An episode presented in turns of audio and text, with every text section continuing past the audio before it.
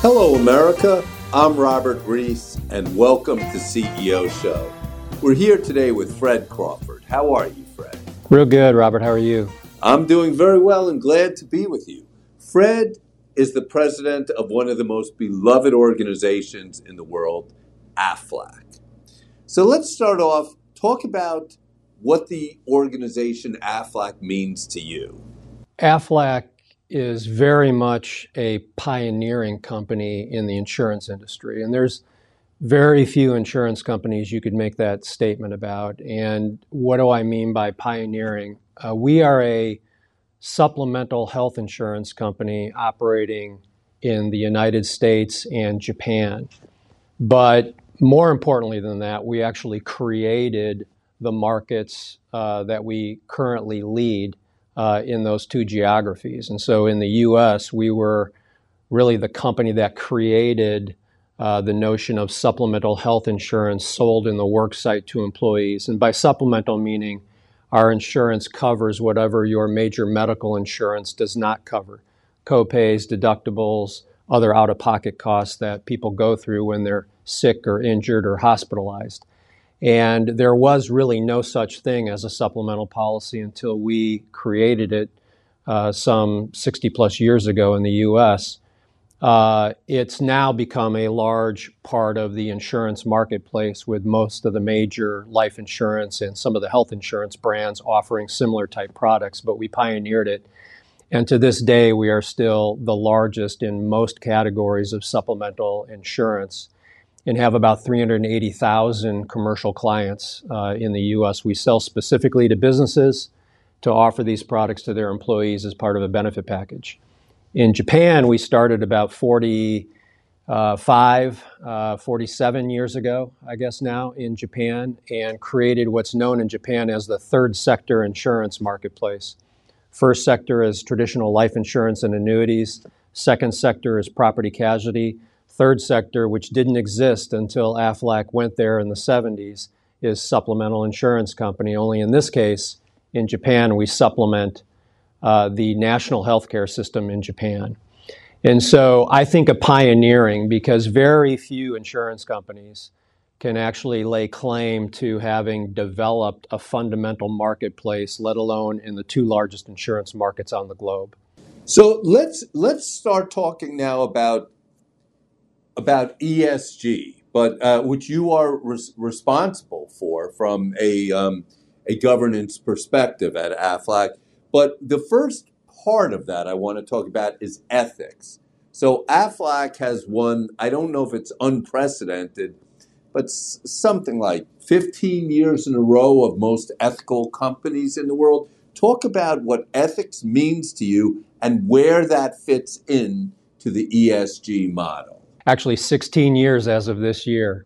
Uh, not that we count, uh, but we do count. Uh, and and so you're right, Robert. We have a we have a very uh, strong track record around ethics, and I think um, for AFLAC, it emanates out of the culture and the building of the company that started as a family-owned company, three brothers that started the company, that later then, of course, went public, and uh, the company has extremely strong culture. I think in part because we've built the company uh, over these many years, one policy at a time, not through mergers and acquisitions, which can at times dilute some of the cultural aspects of the company. And fundamental to that culture has always been doing the right thing. Uh, sometimes we refer to it as standing in the gap, meaning where you see gaps in what society is struggling with, what our customers are struggling with we try to stand in there and close that either through commercial means like our products or by just simply doing the right thing with the profits we generate. Um, and that culture of strong ethics um, and is something that um, we don't we don't have it pasted on the backdrop of everybody's computer. We don't necessarily have it framed up on the wall in everybody's office. It's something that everybody understands and lives by uh, at the company. Um, and again, it grew out of that heritage. Uh, as you know, Dan Amos is our chief executive officer. He's been that for over 30 years now. And he has maintained that same cultural aspect that he grew up learning from his uncles and, and father who began the company. So it's just a strong underpinning to our culture uh, that guides our decision making uh, every day. And you have been extremely passionate about everything involved with gender equity and uh, talk about what's right and what's wrong with how the world is looking at that. To me, uh, the, the part of diversity that needs to be paid more attention to is not only is it the right thing to do, but it's in the commercial best interest of building a strong company. Um, there is no way that you'll be able to uh, benefit from diversity of ideas, of innovation. There's no way you'll be able to design product and service around the customer lens unless you have a diverse set of leaders and a diverse set of employees. You just won't get there. Um, I think when you go to Silicon Valley, for example, and you go to venture conferences, whether it's there or Hong Kong, uh, Singapore, you'll notice the first time you go to these events that there is a very diverse population of individuals that are leading various startups and have ideas and seed capital requests and so forth. And when you look at that, you realize uh, how important diversity is, uh, not only of race and gender, but age and thought and experience. And so, to me, it's not a matter of hitting certain hitting certain numbers uh, or meeting certain thresholds that allow you to rank at a certain level among your peers. Those can be important. Of course, we want to be a leader in that category. Really, it's about running a better company, a company that's going to be more sustainable over the long run, going to perform better, going to attract and retain the best talent, and most of all, has an easy understanding of what the customer is interested in because your customer base is diverse. We have 13 million policyholders in, in the US. So, by definition, we have a very diverse population of customers in the US. We've got 26 million policyholders in Japan. We better be diverse if we expect to even remotely understand our customer needs. And how does that tie into a company's purpose of creating value? Well, one thing I would tell you is that, again, it's very important when looking at diversity and inclusion or looking at uh, sustainability and climate related issues or net zero emissions, the two major fundamentals of ESG. My view is that it's incredibly important for you as a company to not simply just do the right thing because it's being expected of you by governance bodies or now more recently regulators and legislatures, but it is and can be tied expressly to the value creation of the business. So, for example, on diversity inclusion, I just mentioned to you how important it is to look through the customer lens.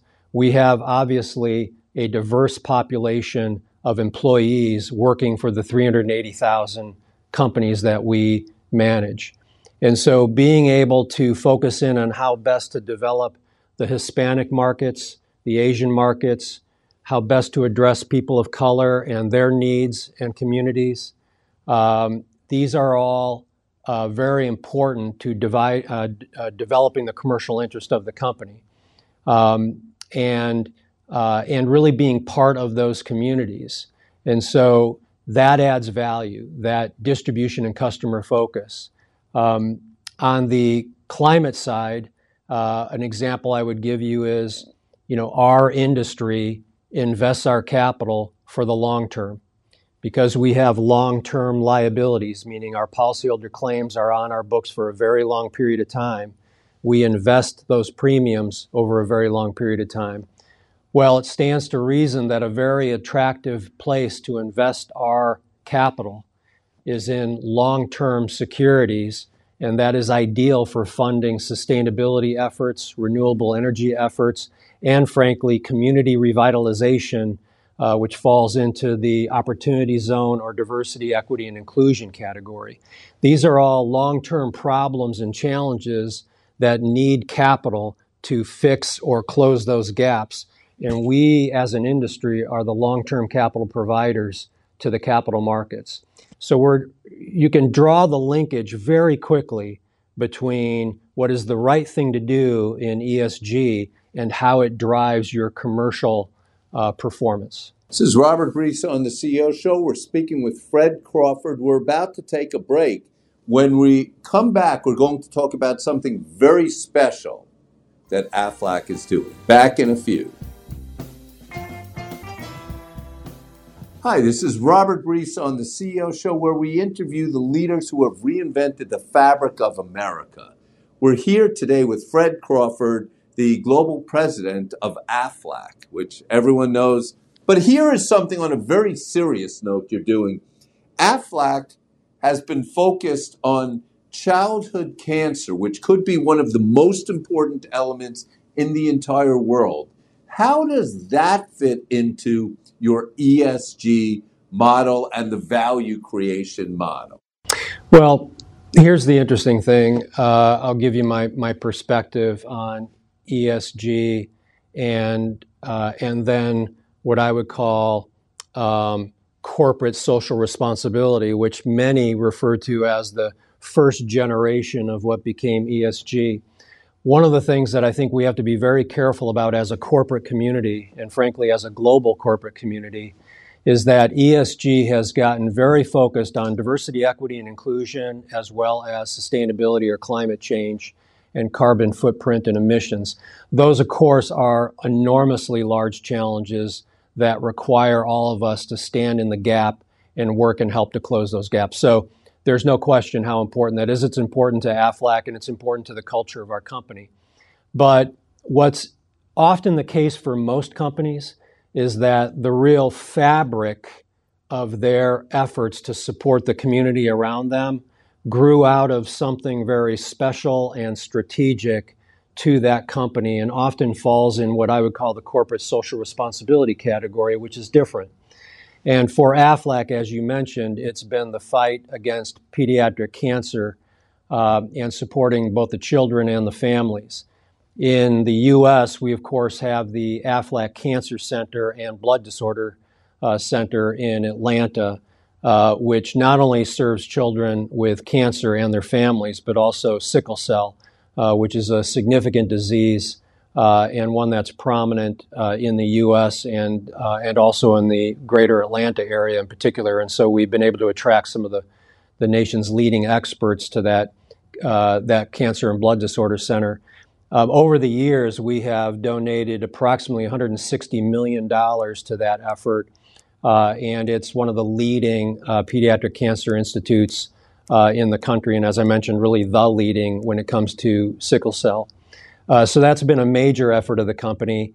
Uh, in Japan, we have what's called Parents House, which is essentially think of it as the Ronald McDonald House of Japan, but it is focused on uh, supporting families whose children are going through cancer treatment. I think we've served about 145,000 people through those locations throughout the Tokyo and greater Tokyo area. Uh, fighting the uh, battle against cancer. So it's a global effort uh, for our company uh, and, and also one that we innovate in. Um, and so you may be familiar with uh, My Special Aflac Duck, which is a robotic toy uh, that we partnered with a uh, technology uh, company, startup technology company that developed these smart toys. And it is a robotic duck that uh, essentially children who are battling cancer can have as a companion where uh, the technology is such that emojis can be attached to the chest of the duck, and the duck goes through different emotions that the children are going through. Uh, also, uh, medical treatment, um, obviously, very routine, superficial medical treatment can be applied to the duck, which allows the duck to kind of go through some of the same circumstances as the children. And it's an enormous tool uh, to calm down and comfort children and frankly even their family members as they're going through a difficult process. I think we're up to around 16,000 of these ducks that have been distributed uh, both in the US uh, and in uh, Japan. Okay, it, it's clear you've a deep seated empathy. One other area that you have deep care for and are known for is your customer interaction. Talk about what Aflac is doing special and unique in the customer interaction and how that looks in the future. Also, as digital has become very prevalent.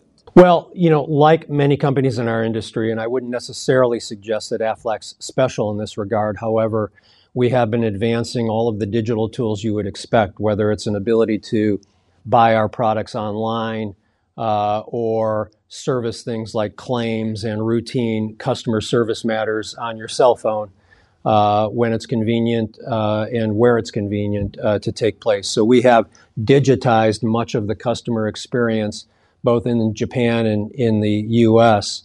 Um, I would say uh, one aspect that we focus on at AFLAC is the speed and accuracy of claims. Now, the reason for that is, again, when you are in the supplemental health insurance business, whether this be in Japan or in the US, you're typically talking about an individual or family member that has gone through some form of trauma, some form of hospitalization or accident. Uh, they may be on short term disability. They may have been diagnosed with cancer.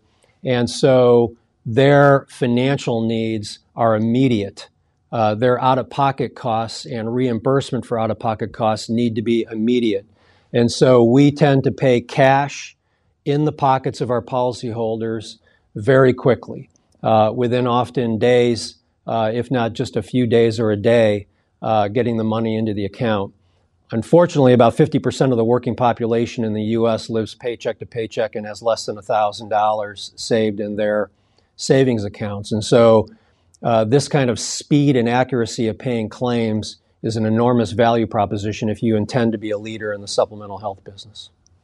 One final question. You've about a minute left. So, you obviously have an extraordinary leader in, in Dan Amos, who's been there 30 years, and I've spoken with numerous times, has a, a heart of gold, not just wisdom and his three laws, but what have you learned from Dan Amos as a leader?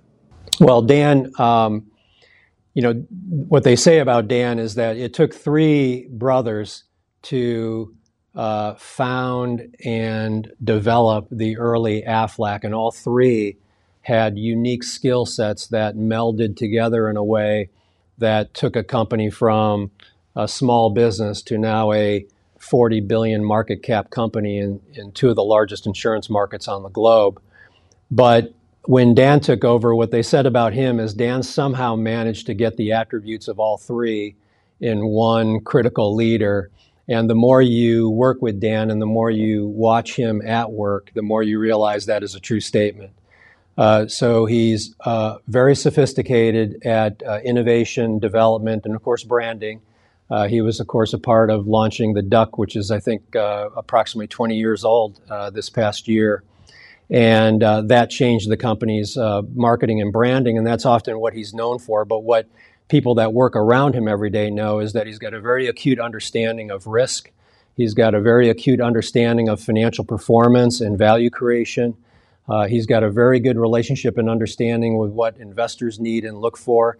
He has embraced ESG long before ESG was ever ever a uh, an acronym. Um, I think I mentioned uh, to you in the past that we had a sustainability committee of the board uh, fully 12 years ago, and that was part of his vision, along with another board member, Betty Hudson, who was an executive at National Geographic, who were ahead of their times in developing a committee of the board to focus on essentially what today we would call ESG activities. So Dan's an innovator, uh, but he's also a very practical operator and, of course, a marketing genius. And there you have it, Fred. What a pleasure it is having you on the CEO show. Well, it's been my pleasure. Nice to spend time with you, Robert, as always.